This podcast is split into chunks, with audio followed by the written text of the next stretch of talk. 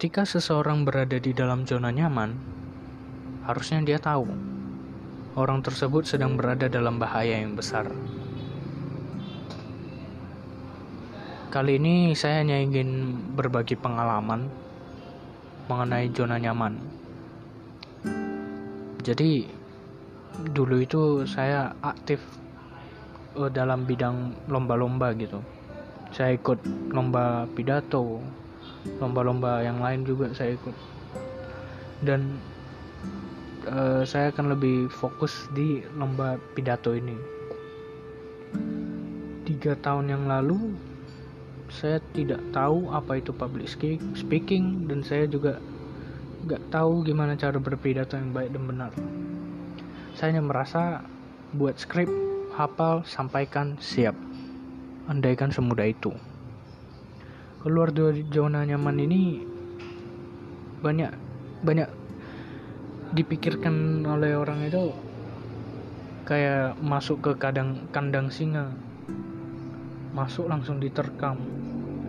Itu yang membuat orang-orang merasa lebih baik tetap aja di zona nyaman. Tapi nyatanya tidak. Zona nyaman itu kalau diilustrasikan adalah seperti lingkaran lingkaran. Kemudian di luar lingkaran itu ada lagi lingkaran yang lebih besar lebih besar dan berlanjut seterusnya. Nah suatu hari nanti lingkaran ini akan bersinggungan karena lingkaran zona nyaman kita juga akan membesar. Ketika dia telah membesar bersinggungan dengan lingkaran yang lain, maka di situlah akan muncul pertanyaan yang paling krusial, mau atau tidak. Balik lagi di cerita pidato tadi. Nah dulu saya pernah ikut lomba pidato untuk pertama kalinya. Saya menyiapkan skrip yang panjang kali, tapi nggak sepanjang atau nggak setebal buku KBBI, pokoknya panjang ada kira-kira 5-6 lembar gitu timbal balik dan saya hafal itu tapi naasnya ketika lomba saya dapat nomor terakhir dan saya juga dipanggil di nomor terakhir.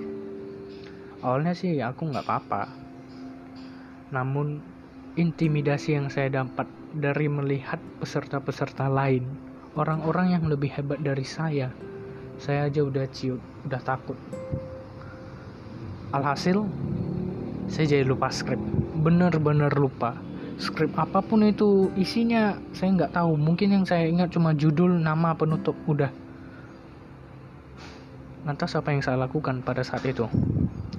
Nah inilah hal terbodoh yang saya lakukan. Saya ambil skripnya. Ketika nama saya dipanggil saya maju ke depan saya ngambil skrip. Saya bacakan skrip itu. Bahkan ada satu juri yang sampai melongo melihat saya. Rasanya kayak rupanya ada juga ya kontestan sebodoh ini. Malu. Bahkan semua semua audiensnya semua peserta-peserta lainnya tertawa gitu. Bahkan ada mama-mama di belakang ketawa-ketawa dengan suara garing yang khas. Saya bacakan skripnya, suasananya hening tenang. Kemudian saya pulang. Saya tahu nggak nggak menang gitu.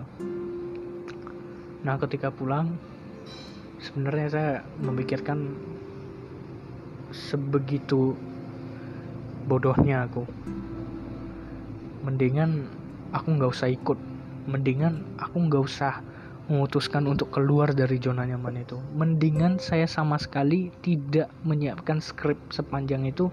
Mendingan mendingan mendingan dan begitulah seterusnya. Seribu satu alasan saya pakai. Tapi entah bagaimana ada motivasi yang masuk. Dan saya berpikir baiklah saya coba sekali lagi. Saya ikut lomba yang lain dan di lomba kedua ini saya juga kalah. Tapi setidaknya saya hafal skripnya. Jadi nggak malu-malu amat. Terlebih dari itu saya dapat pengalaman dan pelajaran. Yang juara satu juara tiga juara berapa pun itu saya tulis apa opening mereka apa penutupan mereka apa yang mereka sematkan di tengah-tengah percakapan apa yang mereka katakan agar semua orang memiliki perhatian yang lebih kepada mereka. Saya belajar itu terus menerus lomba ketiga keempat kelima saya ikut semuanya kalah. Nah sampai akhirnya setelah tiga tahun saya ada ikut perlombaan macam pidato tapi lebih uh, gimana bilangnya bukan pidato lah. Tapi macam pidato juga sih. Nah jadi di perlombaan ini yang kita sampaikan harus memiliki konsep lah gitu. Harus memiliki dasar. Awalnya saya pikir saya tidak akan menang pada saat itu jadi saya ya begitu-begitu aja. Namun di setelah beberapa menit sebelum sampai di saya aku berpikir mungkin ini harus menjadi titik balikku. Karena inilah perlombaan terakhir yang bisa aku ikuti. Dari sekian banyak kegagalan setidaknya berikanlah aku satu kemenangan terakhir ini. Skrip saya juga sebenarnya udah berkembang banget menurut saya ya. Yang dulu sampai 5 sampai 6 lembar sekarang sih hanya tanda panah tanda panah udah gitu-gitu aja. Ini ke sini ini ke sini udah gitu aja. Dan yang saya pentingkan itu adalah humor karena saya percaya ketawa itu menular. Kalau orang udah ketawa yang lain bakalan penasaran dan pengen mendengar lebih. Selamat kau telah mendapat perhatian dari para peserta dan juri. Saya ikuti lombanya. Ketika nama saya di manggil saya memberikan pidato saya. Untungnya ketika pengumuman akhirnya saya menang juara satu. Lega rasanya tiga tahun penantian ini akhirnya terbayar. Dapat piala dapat uang juga. Lantas kalau kita pikir-pikir tiga tahun yang lalu jika saya tidak keluar dari zona nyaman itu jika saya tidak mengikuti lomba-lomba lain tersebut apa saya bisa berada di di tempat saya sekarang jawabannya tidak saya tahu keluar dari zona nyaman itu bukan hal yang mudah tapi masalahnya itu cuma ada satu mau atau tidak jikalau kau mau pasti kau akan berkembang. Itulah pengalaman saya. Uh, just for your info, humor aku kemarin ketika aku juara satu berhasil membuat semua juri tertawa terbahak-bahak. Jadi mungkin menurutku itu ada nilai plus gitu.